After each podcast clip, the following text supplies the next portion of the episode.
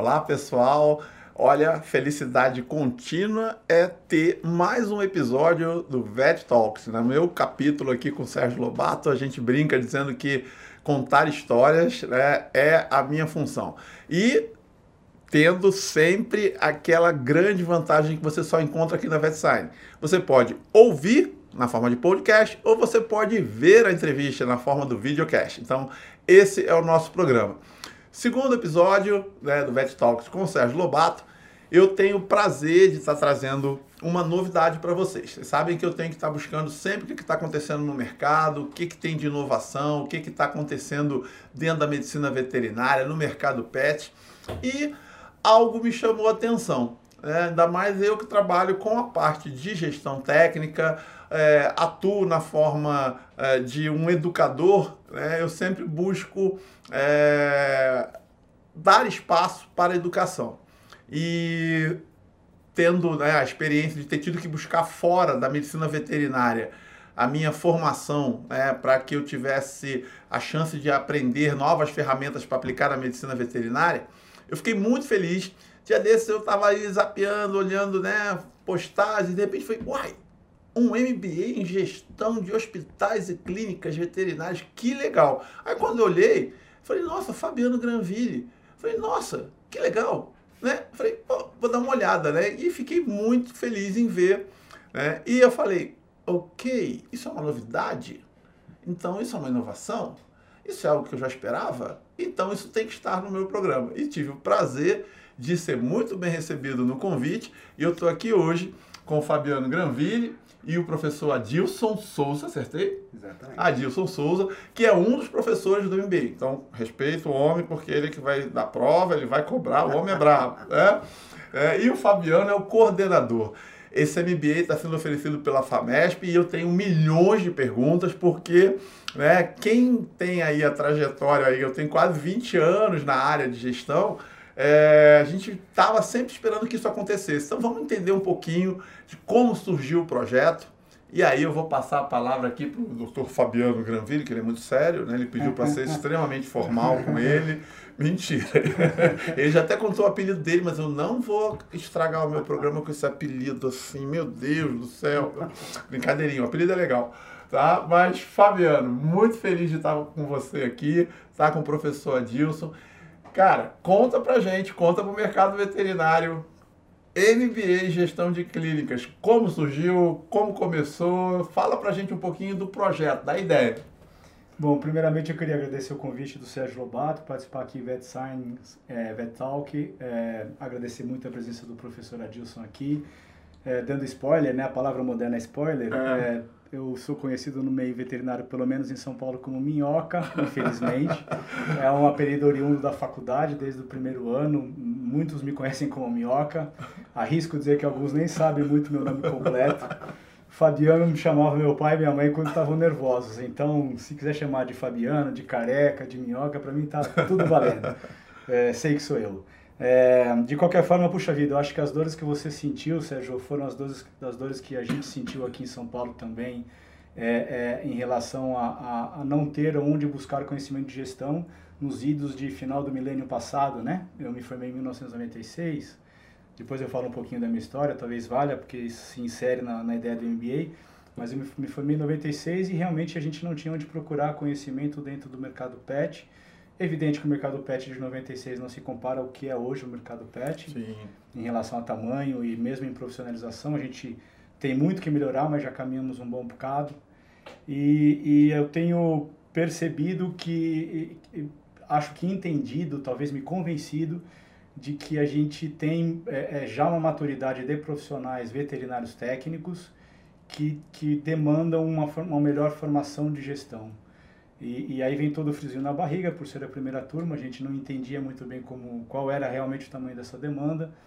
Fiquei muito feliz porque o curso está é, é, tá absolutamente completo, a gente já está começando uma lista para a segunda turma.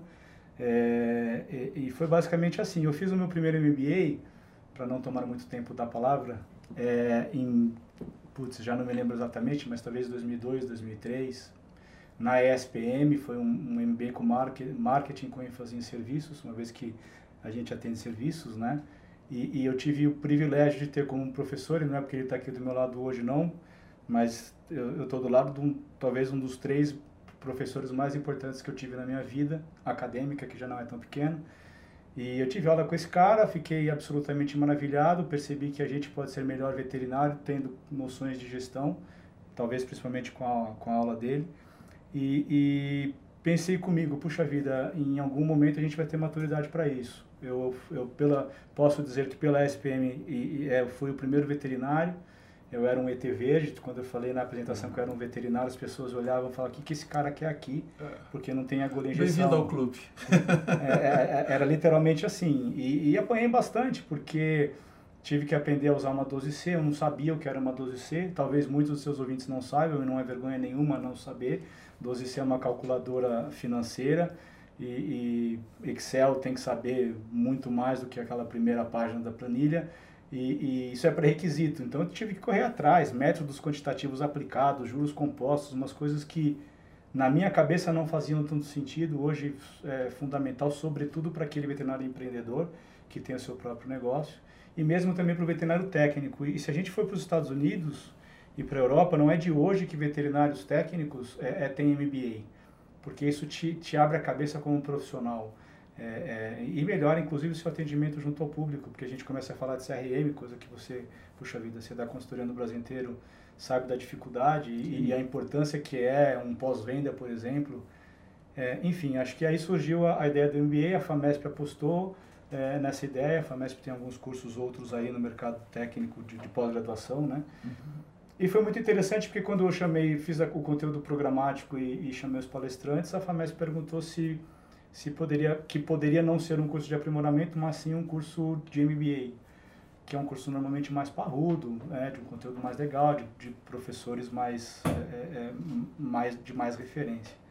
Evidente que eu aceitei, aceitamos o desafio, agora estamos aí. Sábado e domingo passados foram, foi o primeiro final de semana, uma turma heterogênea, eu acho isso sensacional, porque entendo que a gente evolui com as diferenças. Tem, tem recém-formados, tem uns 4, 5, a gente tem é, donos de grandes operações aqui de São Paulo e do Rio de Janeiro, e desculpa, aí de Porto Alegre. A gente tem middle management, né? É, é, gerentes de grandes redes hospitalares fazendo também. É, sete, oito é, é, profissionais de marketing que talvez não saibam que cachorro tem quatro patas, mas estão interessados em conhecer melhor o mercado pet, fazer network nesse mercado. Legal. Afinal de contas, é um mercado que cresce bastante. Enfim, me alonguei muito, mas a resposta é essa e estou bastante motivado com esse desafio aí. Ah, que legal. Não, é, é, uma, é uma transformação que é, já era para ter acontecido, né? A gente sabe disso, né? mas foi o que você falou, década de 90 né? Você formou em 96 e formei em 93. 93 é meu primeiro ano. Eu terminei em 92, me formei em festa de formatura janeiro de 93. Dois dias depois eu estava dentro de um laboratório, né? trabalhando no que seria o departamento de marketing. Na, na época se chamava FAC Serviço de Atendimento ao Cliente. Né? Era só o que tinha.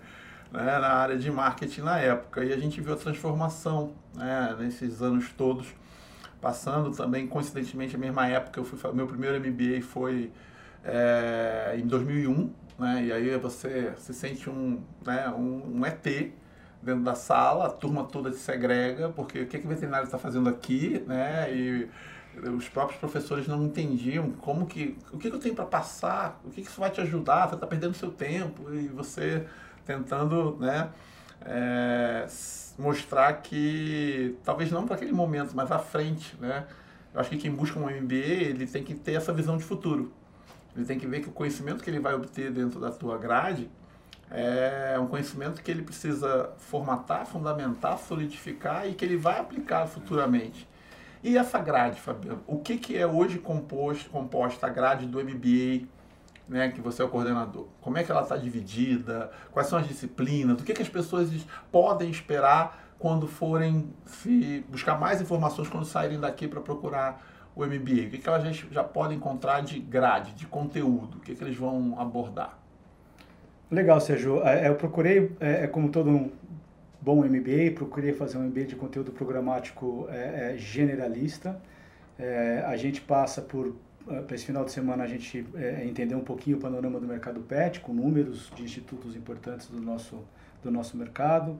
É, a gente começa com noções de gestão empresarial, é, num primeiro momento, e, e, eu tomei um cuidado de chamar professores de mercado e do mercado, ou seja, caras de negócio e, e, e palestrantes do negócio. Um dos maiores desafios que a gente tem é trazer palestrantes que entendam um pouquinho a realidade do mercado pet que tem as suas particularidades, né? Sobretudo, talvez um pouco de falta de profissionalismo ainda, mas quando a gente fala em, em jurídico e tributário, passivos é, é, trabalhistas e tributários importantes, é, eu procurei trazer palestrantes, a gente vai ter um módulo de inovação com, com um palestrante é, é da FIA, é, que, que desses gêniozinhos aí, que fez pole, conhece o mercado pet, é, eu fiz um MBA com ele na Fundação Dom Cabral e é um, um, um, um desses gêniozinhos que montou um computador com 16, 17 anos em casa. O cara montou, fez o computador, aquelas coisas fora da... E é um cara que leu jornais de 2030, né? O tempo todo ele está lendo jornal de 10 anos para daqui 10 anos. É, a gente é, é, tem também é, o desafio de dar finanças, que explicar Excel e aplicar o Excel para a nossa realidade veterinária eu chamei pessoas que têm é, vivência no mercado pet, são engenheiros, são caras do mercado financeiro, mas que conhecem o mercado pet. Portanto, sabem que tem que começar do começo. E, de novo, isso não é um demérito para nós, cada um dentro da sua especialidade. Não tem que começar do começo. A gente tem é, módulo bastante grande, 80 horas de marketing. De marketing, é, eu chamei o professor Leonardo, que é veterinário de formação, da minha classe lá na faculdade, na USP. Nós nos formamos é, é em 96. Tem um perfil técnico importante, com residência, mestrado, doutorado também na faculdade. E há 10, 15 anos ele trabalha no, no mundo executivo, né? É, é, ele é atualmente diretor da Seva, fez um MBA na, na GV, fez MBA na SPM, é, fez MBA na Dom Cabral, se formou ano passado. E, e, esse cara vai dar 40 horas de marketing, para mim um, um gênio. O outro que vai dar as outras 40 horas de marketing é um professor do INSPER, esse um pouco mais acadêmico, acho importante, para a gente entender que isso é uma, é uma ciência e que tem trabalhos publicados em revistas de alto impacto, da mesma maneira que a gente tem também. E ele é hoje talvez considerado o maior é, é, especialista em Customer Experience, ou seja, em experiência do consumidor. Acho legal a gente falar que cada vez mais a gente vende uma experiência, né? Sim. E como entrevistador, acho legal também dizer, provavelmente o Sérgio concorda, se não concordar, por favor, me interrompa. A gente faz veterinário porque a gente gosta de pessoas, moçada. Porque Sim. a gente lida com pessoas o tempo todo e quem paga o nosso salário são pessoas. É, é aquela briga que eu tenho de para que é, eu tô lá na linha de frente para que essas pessoas cheguem no MBA sem aquela tradicional visão romântica da veterinária, que começa ainda na escola, que começa na vida familiar, no círculo familiar, onde você faz veterinária porque você gosta de bicho e você vai salvar todos os animais do mundo porque você acha que você é um enviado de São Francisco de Assis na Terra ou tem o um DNA de Noé correndo nas suas veias. É, e aí são tapas e mais tapas, tombos e mais tombos, obstáculos e mais obstáculos que vão é, com certeza aparecer na vida de todo mundo que escolhe a medicina veterinária. E quando você tem esse índice de romantização muito forte, essas pessoas não estão preparadas para bater de frente com esses obstáculos, para ultrapassar as barreiras e para se ressignificarem como profissionais da área de saúde. É, eu acho que com certeza dos, você, tem, você tem 30 alunos hoje no MBA, eu espero que a grande maioria, por estar no MBA, aqueles que são médicos veterinários, né, você falou que é uma turma muito heterogênea, eles tenham já conseguido ressignificar, porque estão no MBA de serviços, estão no MBA, estão num outro nível, eu espero. Mas a gente, infelizmente, a gente tem isso dentro da profissão. E isso afasta o médico veterinário, né? essa romantização da profissão tem vários efeitos colaterais, e um deles é afastá-lo da necessidade de desenvolvimento de habilidades e competências acessórias onde a gestão está inserida, onde o marketing, onde uh, a questão da liderança, a questão dos relacionamentos interpessoais, a questão legislação, tributo, finança, tudo. Tudo isso que parece ser a parte do universo médico veterinário. Né? E a gente vai ver isso de uma forma muito intensa dentro do MBA, de uma forma super profissional, num nível level hard.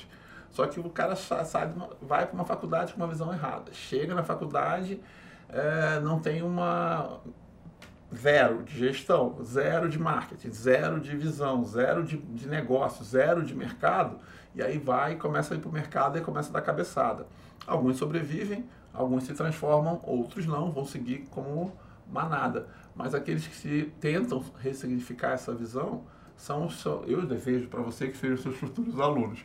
Farei minha parte para mandar mais para lá, porque eu estou na graduação, estou ainda no início, lido com o pessoal na pós-graduação, mas, por incrível que pareça, eu dou mais aula de pós-graduação para advogado, médico, moda, é, gerente de vendas, do que para medicina veterinária. Até hoje só, tive, só tenho aula para pós-graduação uma vez na medicina veterinária. Mas justamente por quê?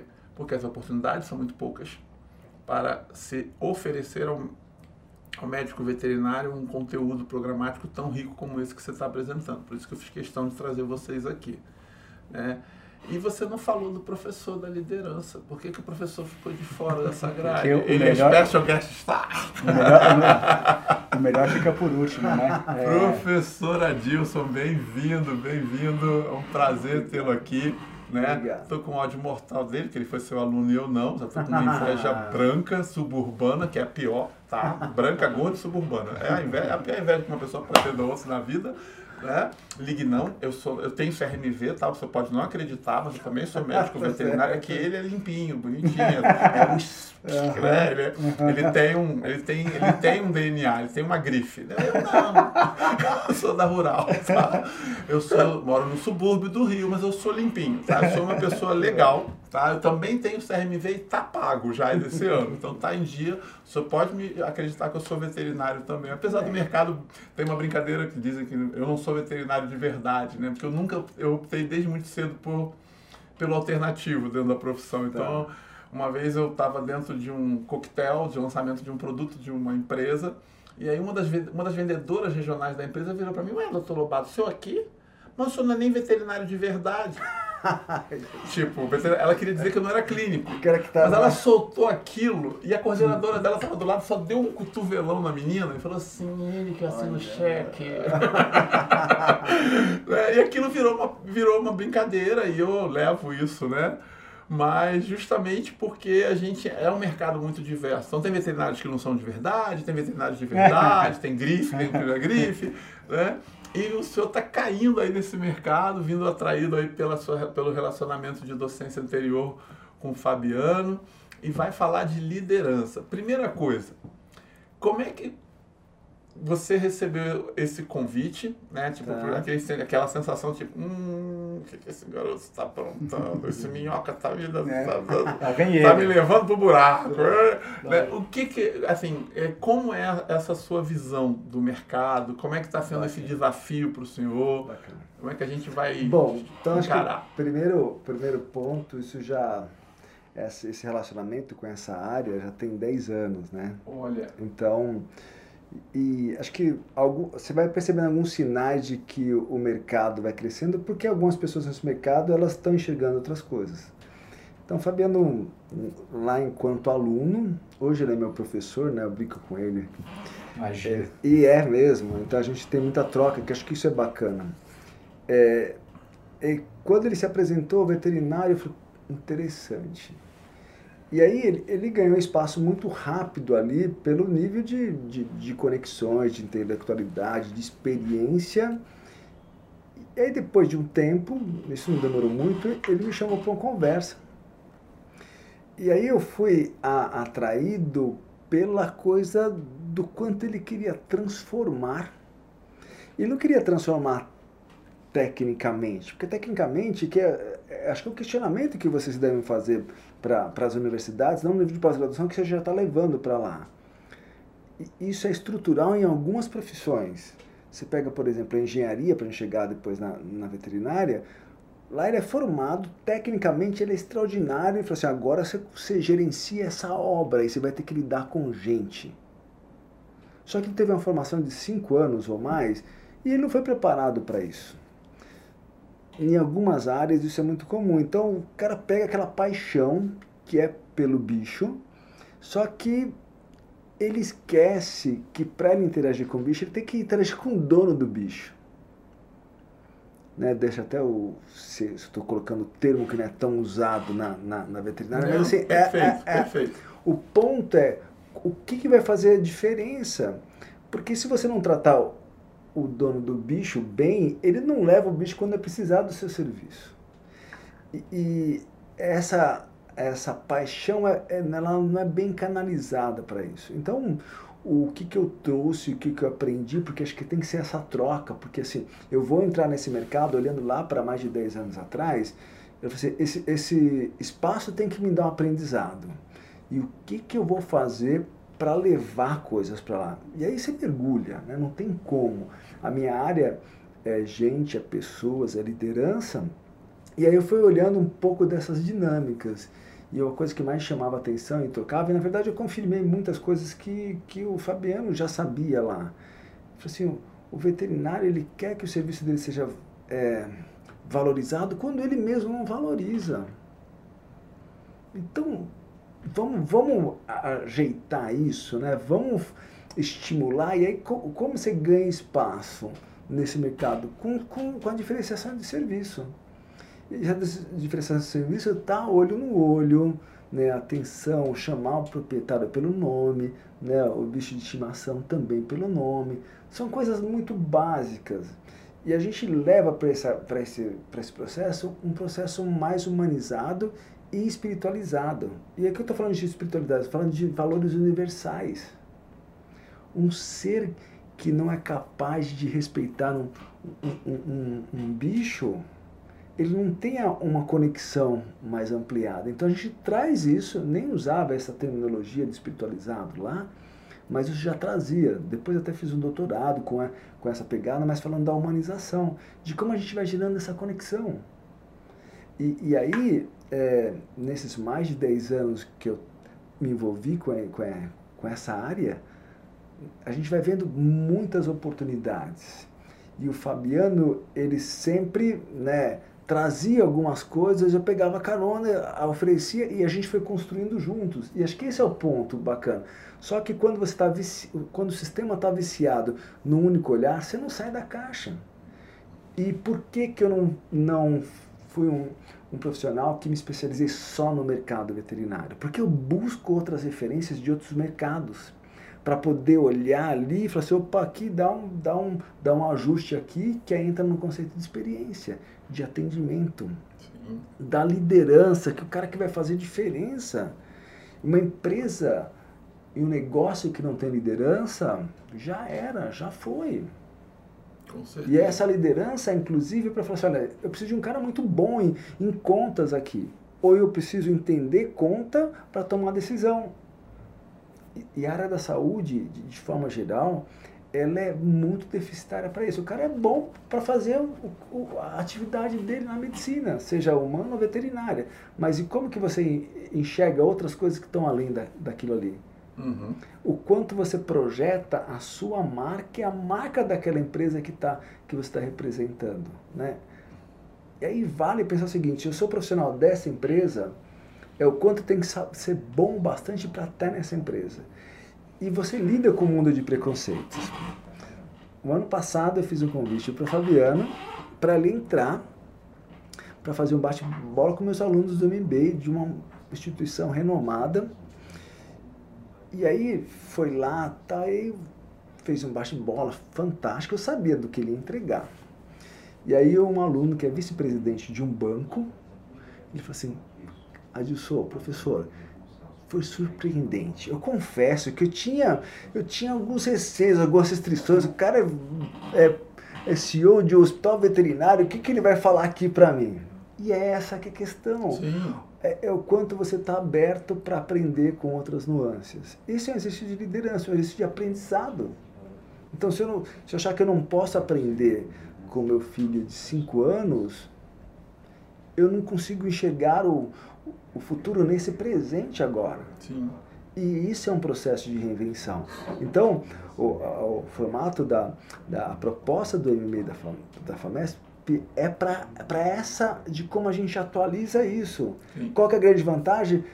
Que a gente tem uma minoria investindo nisso. Vantagem dos alunos. Porque eles estão à frente. Quando né, o aluno, o Fabiano foi meu primeiro aluno no MBA, e eu estou falando, esse ano eu completo 25 anos. Eu conheci ele uns 15 anos atrás, por volta disso, né? É, eu já tive mais de 30 mil alunos em curso de pós-graduação, pelo Brasil e fora do Brasil. É, hoje você começa a ver um outro movimento. Porque tecnicamente você é igual. Sim.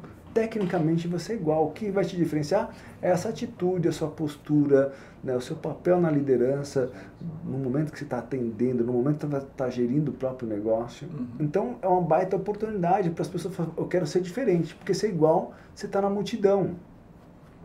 E boa parte das nossas escolhas aqui, e desses alunos que já foram para o MBA, eles querem sair da multidão. Porque a multidão não exercita o pensar, não exercita evoluir. E aí ele te conduz no movimento de massa. E o movimento de massa, você não pensa, você vai. Com e a certeza. gente quer ser diferente. Acho que esse é um, um grande ganho aí. Eu fico super lisonjeado porque a história, a trajetória do, do, do Fabiano é uma trajetória de muito sucesso, né? E, e, e de referência. Então, quando ele me coloca entre os, os professores deles, isso já é um baita do nível, porque eu sei que ele teve professores no mundo e que está nesse grupo é super. E, o que, que eu faço com isso? Eu assim, eu preciso continuar evoluindo para ser merecedor do respeito desse cara aqui que me chamou para fazer parte desse time.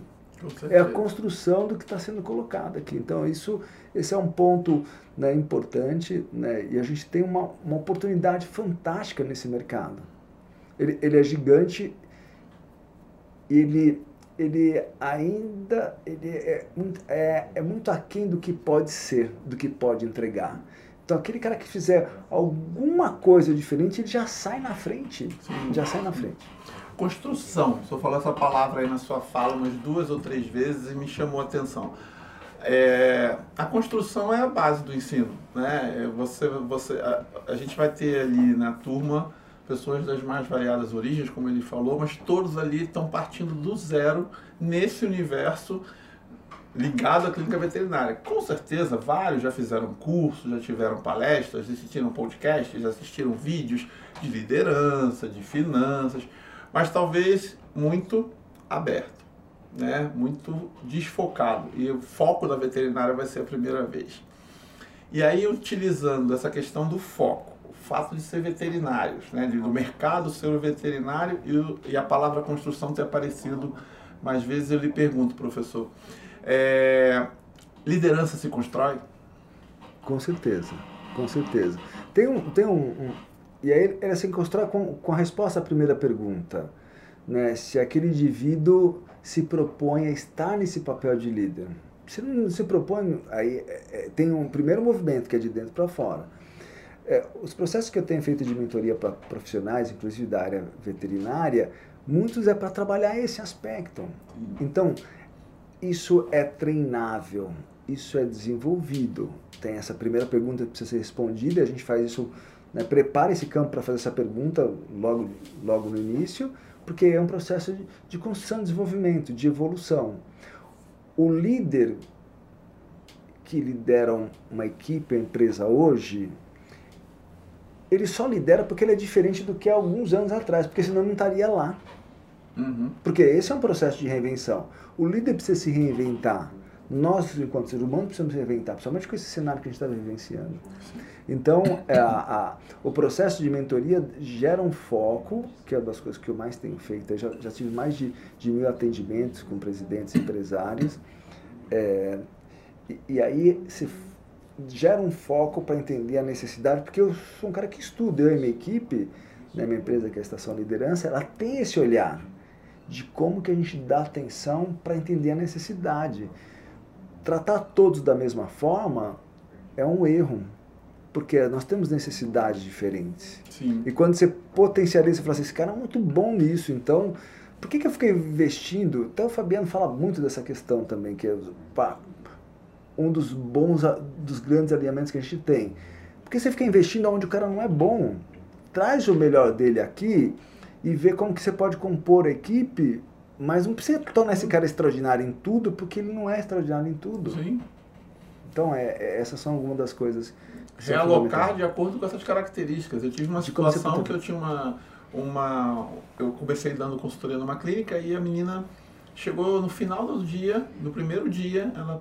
Doutor, posso lhe pedir uma coisa? Eu falei, pô, não. Ela, pelo amor de Deus, convence o meu patrão a me tirar do balcão, eu sou muito tímida. Uhum. Só que, coincidentemente, quando ela estava no balcão, não tinha quebra de caixa, as notas estavam todas separadas, as boletas organizadas, tudo certinho, tudo certinho. Aí eu. E, mas ela era muito tímida no balcão. E as pessoas achavam que ela era antipática, os clientes reclamavam. E eu falei, você não... aí o, o veterinário virou para mim e disse, eu demito? Você é louco? não, você vai pegar ela, vai botar lá no administrativo, trancada, é longe da humanidade, e você vai ver que seus problemas estarão resolvidos. E hoje ela é gerente. Né? Ela foi desenvolver. Eu falei, ó, eu vou te ajudar, mas você também vai me ajudar. Você vai desenvolver umas outras habilidades aí, você vai sorrir mais, tá? E foi daquela coisa de trabalhar essa construção, né? Uh, que a palavra que o senhor usou que me, me impactou aqui bastante. E dentro dessa transformação, né, do mercado veterinário como um todo, existe uma situação que eu tenho trabalhado bastante, que eu não gostaria tanto de trabalhar. E eu sempre questiono isso no mercado, eu falo, tá, ok, obrigado pela lembrança, mas gestão de crise. Né? É uma denúncia, é um acidente, é um problema, é um. E geralmente a gestão de crise ela surge, uma análise muito superficial, de erros de processos que não foram instalados de forma correta, ou porque o veterinário não conhecia, ou porque ele vai na procrastinação e diz, ah, uma hora eu faço, ou então aquela velha frase que eu e o Fabiano escutamos a vida inteira, que é, eu sempre fiz assim, uhum. para que eu vou mudar? E aqui em São Paulo, então, a frase que eu mais escuto, o Estado para me dar essa resposta, principalmente o pessoal da capital. Ah, mas fiscal não vem isso não. Não, fiscal não vem aqui não.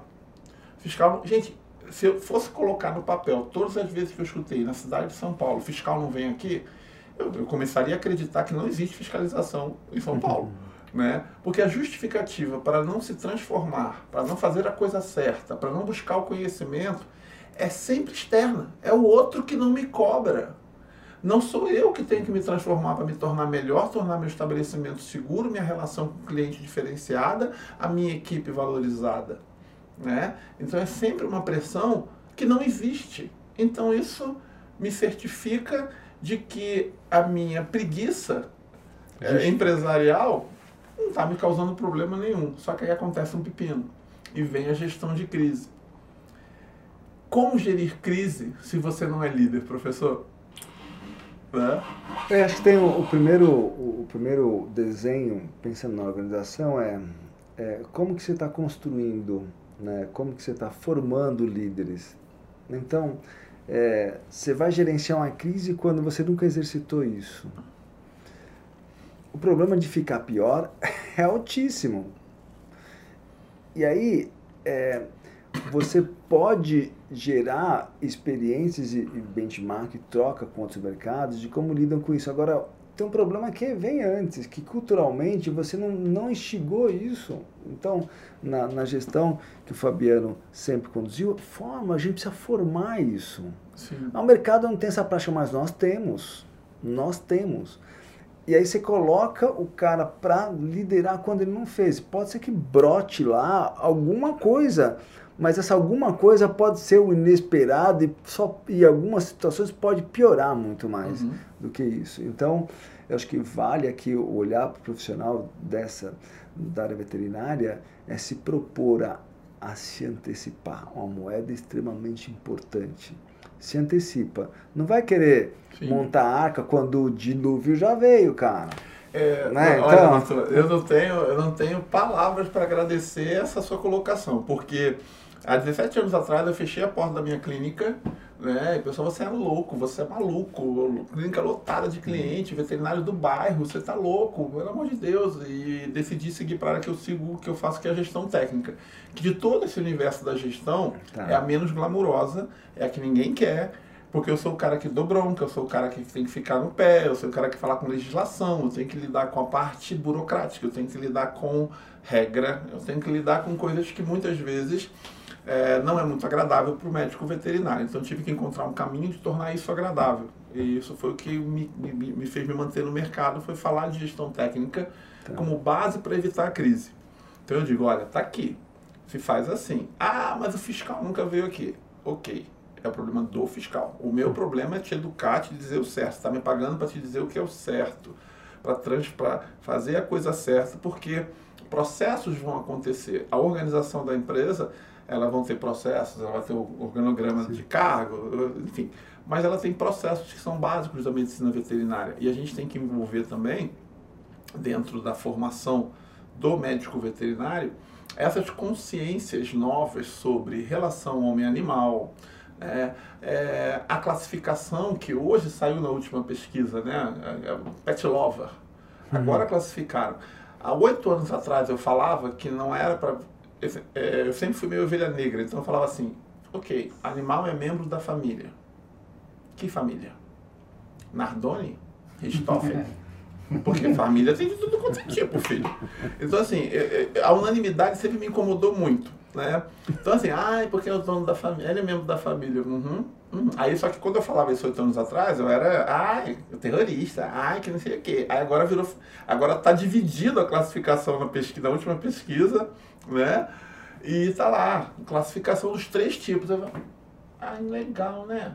Que bom que agora, agora virou pesquisa, vocês vão acreditar, porque quando a gente fala. Ah. E, a, e assim, essa construção de novas realidades, eu acho que tem tudo a ver com esse momento, assim, é, porque é uma nova realidade que permitiu a existência de um MBA. Ah. Né? Então, assim, a gente tem essa transformação e escutar o professor falando sobre é, a construção da liderança mostra mesmo que essas pessoas que procuraram essa primeira turma, ela é uma turma visionária. É, pessoas que querem algo a mais, que já quer um, né, quer um, um, ponto a mais.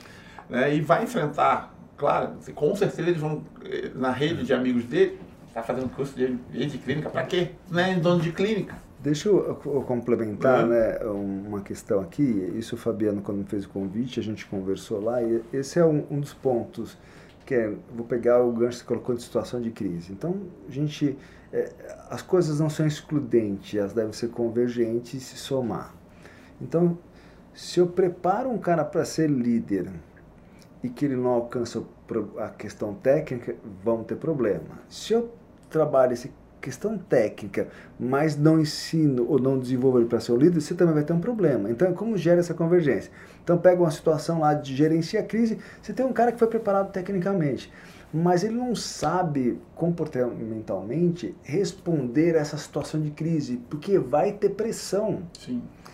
E às vezes a, todo o conhecimento técnico que ele tem, se não for preparado emocionalmente, inclusive, aquela, aquela formação técnica não vem com, com precisão e pode gerar mais instabilidade na, na, situação. Então, de como elas geram essa convergência. Então, é, é, de como a gente gera essa aproximação e, e o programa da FAMESP trouxe essa, é, essa, né, essa estrutura, porque aí, aí entra super bagagem, experiência do Fabiano de ter essa visão e trazer para cá. Sim, com certeza, com certeza. Há uns anos atrás, quatro, quatro, é quatro anos atrás, eu uma campanha que ela dizia assim, medicina veterinária. Eu me respeito, eu mereço respeito que vai não adianta pedir respeito nas mídias sociais não adianta dizer que você não vai ser vacinado não adianta dizer que você não é respeitado como profissional não adianta dizer que, que a blogueira fala e a, a pessoa acredita e você não, não tem voz ok faz a primeira parte da campanha primeiro Exatamente. aprenda a se respeitar construindo essa visão mas é assim é, é, é um sopro né de para mim, pelo menos para mim é. Então, o programa é meu, eu posso fazer o que eu quero. Então, para mim é sopro de modernidade. Sim, eu estou tranquilo, estou feliz pra caramba, né? Por quê? Porque é, são quase 500 faculdades de medicina veterinária no país. Hum. Aí você pega a grade, aí tem a pachorra do MEC dizer que a formação atual do médico veterinário é humanística. Humanística para quê, meu nego? Defina humanística. Acho que a definição de humanístico no MEC está completamente diferente né? Porque não tem grade de nada disso. Eu sou prova disso. Eu veio uma época que a faculdade tinha no máximo economia agrária. E o professor não aparecia. Quando aparecia, estava bêbado. Então, o que, eu aprendi de economia agrária? Nada. Né? Aí você, graças a Deus, hoje eu tenho. Por isso que eu, eu quando um coordenador de curso me chama, Ferro, você pode me falar para os meus alunos da residência? Você pode me falar para os meus alunos da graduação? Você pode ir para a semana acadêmica? Eu vou rindo.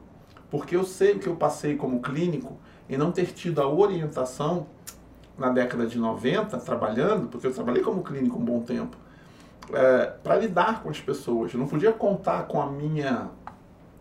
Ah, ah, você, é mais, você é mais saidinho. Eu não era tão saidinho. Eu, a gente vai construindo também com ferramentas, né? E a vida vai te ensinando. Então você vai para o mercado sem essa sem esse suporte que esses meninos têm de sair de, uma, de esses quatro, cinco recém-formados saírem e irem para um curso de gestão, eles vão ter ali um mundo que vai abrir para eles. Eles podem ser gestores, eles podem ser excelentes profissionais de pesquisa, eles vão se tornar excelentes profissionais. Mas quando a gente volta no tempo e a gente vê né, que eu, eu sei o que eu passei, e eu falei, eu não quero que mais nenhum colega passe por isso. E fui estudar, fui correr atrás, fui criar as minhas ferramentas, os meus cursos, os meus livros. Então, ok. Mas é, a gente tem um, um problema institucional na veterinária. Né? A gente não tem a formação acessória, a gente não tem o espaço na grade para isso. Por isso, quando um coordenador me chama, eu vou rindo, porque eu sei que muitos daqueles alunos que estão naquela sala nunca mais vão ouvir nada a respeito é. até se formarem e muitos vão passar dois, três anos sem ouvir Hoje a gente tem mais uma ferramenta de pressão. Eu tenho oficialmente um MBA aqui em São Paulo, que é o estado que tem mais faculdades. Então eu tenho aí uma. Começa aí uma. Obrigado, Luke Skywalker. Você está fazendo luz para o lado da para combater a, a luz negra de Darth Vader do mercado. Então, assim, começa, a gente já começa a ter um equilíbrio de forças, mas é, é assim, bato palma para Fabiano, pela ideia do projeto, pela FAMESP por ter aberto né, as portas, mas tem esse, esse, esse desafio. A gente tem aí né, 500 faculdades lançando meninos que tecnicamente já estão muito ruins, tecnicamente, ou seja, nem a técnica né, que o senhor mencionou tanto que é uma coisa boa, é, deveria, é, deveria, tá? A técnica já está ruim. O pouco que eles estão tendo de técnica ainda virou EAD nos últimos dois anos, para piorar. Aí vai para o mercado. E aí não sabe se comportar numa entrevista de emprego, não sabe conversar com o cliente, não sabe se vestir, aí reclama quando a gente orienta, reclama.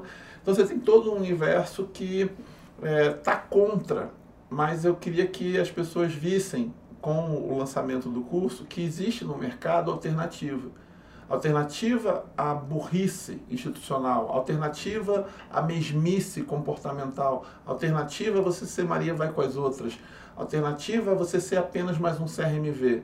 Você tem alternativa, né? Eu acho que encontrar essa, essa, essa vontade, é, eu queria que mais docentes falassem na graduação, falassem para os meninos. Eu tive um programa de estagiários onde eu tentava pelo menos aqueles sobre a minha tutela, recebiam. Tinha aula de marketing pessoal, tinha aula de vestimenta, tinha aula de postura no ambiente de internação, tinha aula de postura na recepção. Hoje você vai ficar com a secretária. Hoje você não é doutor, você vai ser secretária. Uhum. Né? Então, para que possam experimentar todas as funções de uma clínica e entender a importância da correlação de todas elas.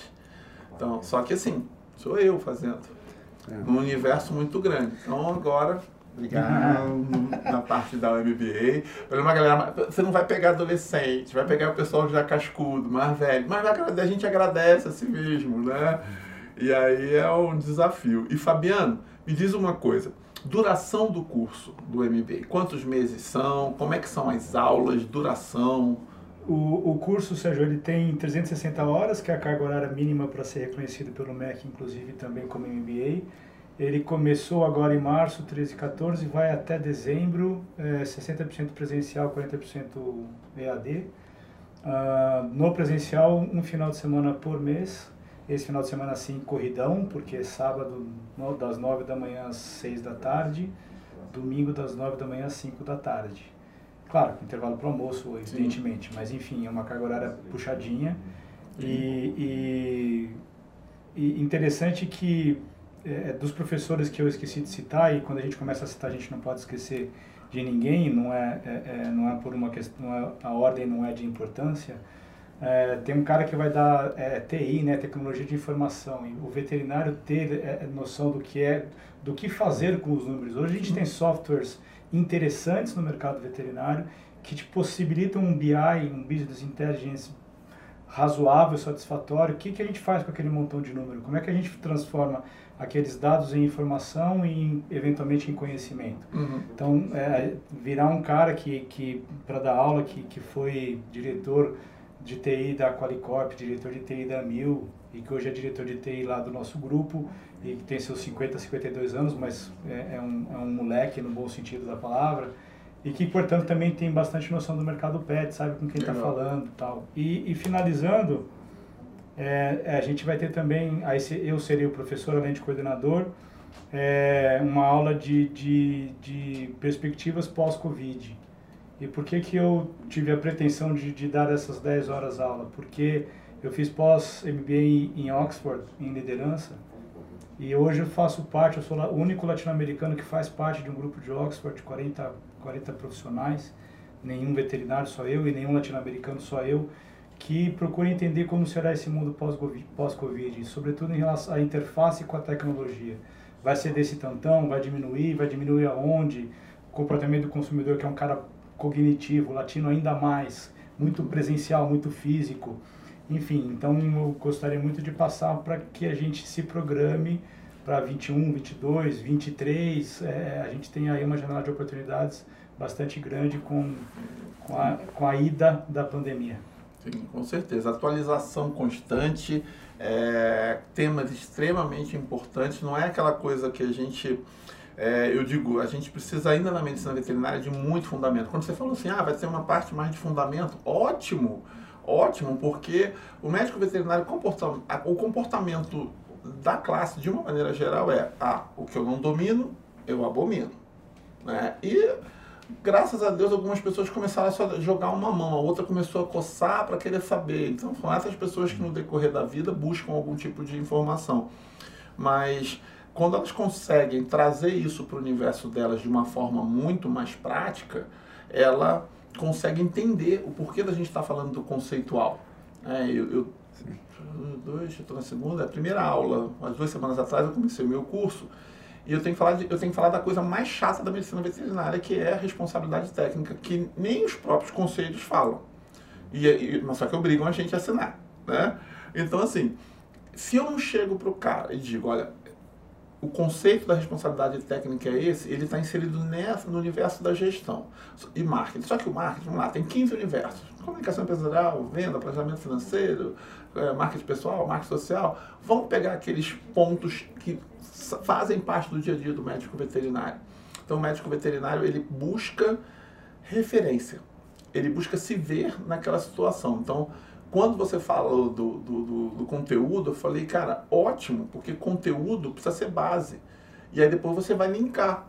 Então, assim, você tem dois profissionais do mercado veterinário, você e o Léo, que são super atualizados, que vão conseguir trazer toda a fundamentação de docentes que têm ainda, além da, da fundamentação teórica, uma base de relacionamento e atuação, como o professor aqui deixou transparecer claramente para a gente, prática.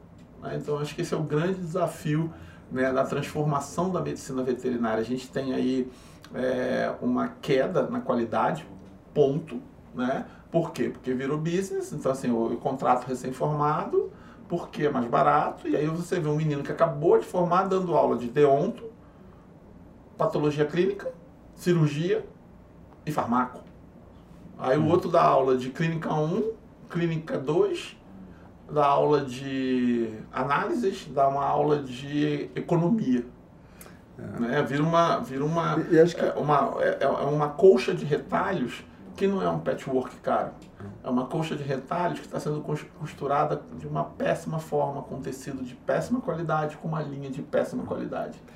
Né? Então a gente tem aí um desafio, mas a educação educação continuada. Eu digo que eu digo que é uma educação de resistência. É, é a resistência contra o marasmo, a resistência contra a destruição da medicina veterinária. Então, o MBA é eu, tô, eu, vejo o MBA aqui, estou vendo quase como um Don Quixote, assim, uhum. sabe? Bradando a espada para ser, para brigar dentro dessa questão da educação continuada ser uma regra de combate contra esse marasmo, contra essa destruição da veterinária. É uma, é uma tentativa, né? Deixa eu aproveitar a sua fala aí. Isso, essa situação só acontece, né, Sérgio, porque nós temos uma categoria pouco crítica, Sim. né, que permite isso, porque né, é, e acho que esse, o MBA é o um marco para a gente influenciar a cadeia como um todo, ou na parte que for, para ter uma avaliação mais crítica. Então, é, como alguém recém-formado fala de cirurgia com três horas de cirurgia? Né? Então, é, é as coisas, é, as coisas que são é, pouco concebidas, porque esse não há o fator, porque o cara que está ali, que está vendo isso, ele não consegue avaliar isso criticamente. E deveria. Né? Então, a gente tem uma questão estrutural e acho que a gente tem um, um processo de poder influenciar o mercado para elevar isso. É um negócio, é um negócio, mas não é só um negócio, tem responsabilidade, Sim. tem essa construção. Sim, com certeza, com certeza. E professor, sua última consideração, o que, que você espera desse desafio? Né? Institucionalmente falando, né, pela sua história, vai ser o primeiro desafio institucional nesse nível. Né? O que, que você espera encontrar na sua vivência, nas suas horas com esses alunos? Qual é a expectativa? Acho que tem o primeiro ponto, que é o, é, é, o MBA é um ponto de encontro, ok? Então a gente vem com a bagagem, com a experiência, com rodagem, então o mercado que eu conheço, tô, vou continuar aprendendo, senão meu conhecimento ele já se torna obsoleto, com alguém que quer se diferenciar. Então, esse encontro é muito favorável. Né? E, e olhando para a estrutura do curso, para a composição do, do, do time de, de, de, professores, me sinto muito lisonjeado em fazer parte. Já deu certo, já deu certo. Então, pegar essas pessoas que querem fazer diferença e dar condições para esse nível de entrega onde quer que elas estejam inseridas, isso já fez acontecer, já aconteceu na verdade, já vai instrumentalizar todo esse processo. Então a expectativa é, são as melhores, porque tem esse, tem esse movimento de convergência. Né? As pessoas que vão estar ali, da parte docente e dos, dos discentes, eles estão né, é, com o objetivo para fazer o melhor onde eles estão. Então isso diferencia a FAMESP, diferencia nós e diferencia esses, esses profissionais. Uhum.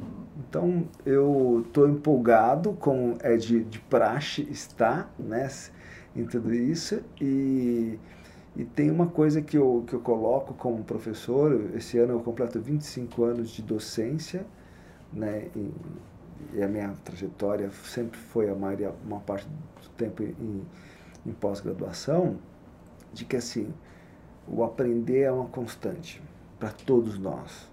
Então não é porque é, eu estou lá e já tive mais de 30 mil alunos é, que, eu, que eu sei de tudo, não sei. Então quando, quando eu entrei, com, quando me ofereceram a oportunidade de estar no hospital, Fabiano, é, eu tive que me despir é, da, da, da, do ego, porque assim, agora eu preciso aprender aqui, porque isso não sei nada. Os caras que sabem estão aqui. E eu preciso aproveitar essa experiência para transformar. E foi isso, é isso que eu faço na maioria dos negócios que eu que eu que eu estou envolvido e no, no veterinário não é diferente. Ah, que bom. ah, só lembro de uma coisa que é uma, uma, uma, uma brincadeira. Eu falei assim, olha, se um dia vocês me virem saindo do hospital veterinário é consultoria, não é consulta, tá? Acho que esse é o primeiro ponto. E eu assisti, um dia vocês viram sair também do, do, do, do banho e tosa, eu tô lá fazendo uma visita, não fui cortar o cabelo. Não, né? com certeza, com certeza. Mas eu, eu, eu gosto, admiro né, esse público, esses profissionais, tenho várias pessoas que passaram ali, que hoje são meus amigos, e, e acho que esse é o momento também do próprio MBA, deles dividirem as dores. Uhum. os desafios que eles encontram Sim. no seu dia a dia. Com certeza. Porque no mesmo padrão do problema você não encontra as respostas, Sim. né? Que até o Einstein trazia essa, não sei se exatamente dessa fala, mas o conceito é esse. E eu acho que isso é o ponto, né? Então, a primeira abertura que eu vou lá para, opa, vamos ver que, que soluções a gente busca e um monte de gente, né? Os próprios colegas e os professores, especialmente com essa bagagem, vão gerar uma, uma convergência de aprendizado aí. Ótimo, ótimo. E Fabiano, é, suas últimas palavras, sua expectativa, primeira, né? Professor, eu tentei me matricular, mas tinha assim, não aceitamos suburbanos. Ele me barrou. Eu queria ser, eu queria ser seu aluno. Ele falou, não vou deixar, é carioca, é suburbano. Me barrou, porque eu não tinha capacidade para estar. Eu falei, tudo Que bem, eu, eu- eu entendo, eu entendo essa rixa, né? Então, é, é eu não formei na mesma faculdade, eu não sou da turma dele, ele não deixou nem eu me matricular. Ah, mas tudo bem. Então, a expectativa agora, né? Deu start, respirou, tava nervoso, tava tenso, tava tenso. Agora que começou, expectativa, né? E faz um convite pro pessoal aí já entrar na lista de espera da segunda turma.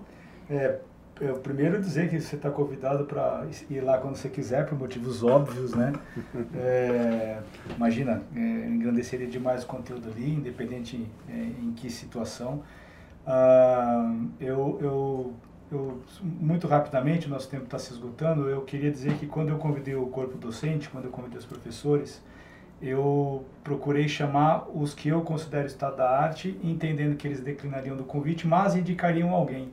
E para mim foi uma grata surpresa saber que todos, sem nenhuma exceção, é, é, aceitaram. Então, o que está lá, eu esse ano certamente presença, estarei lá como aluno, não, é demagogia, vou aprender demais com esses caras aí.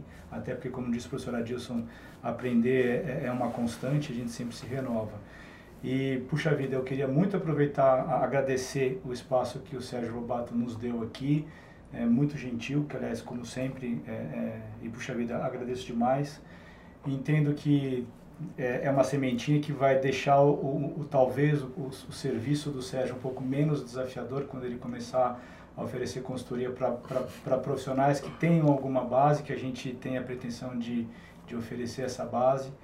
E, e, puxa, quem tiver interesse, por favor, é, a gente está com a primeira turma cheia, mas a segunda turma é, certamente existirá, a gente já tem uma lista de espera aí.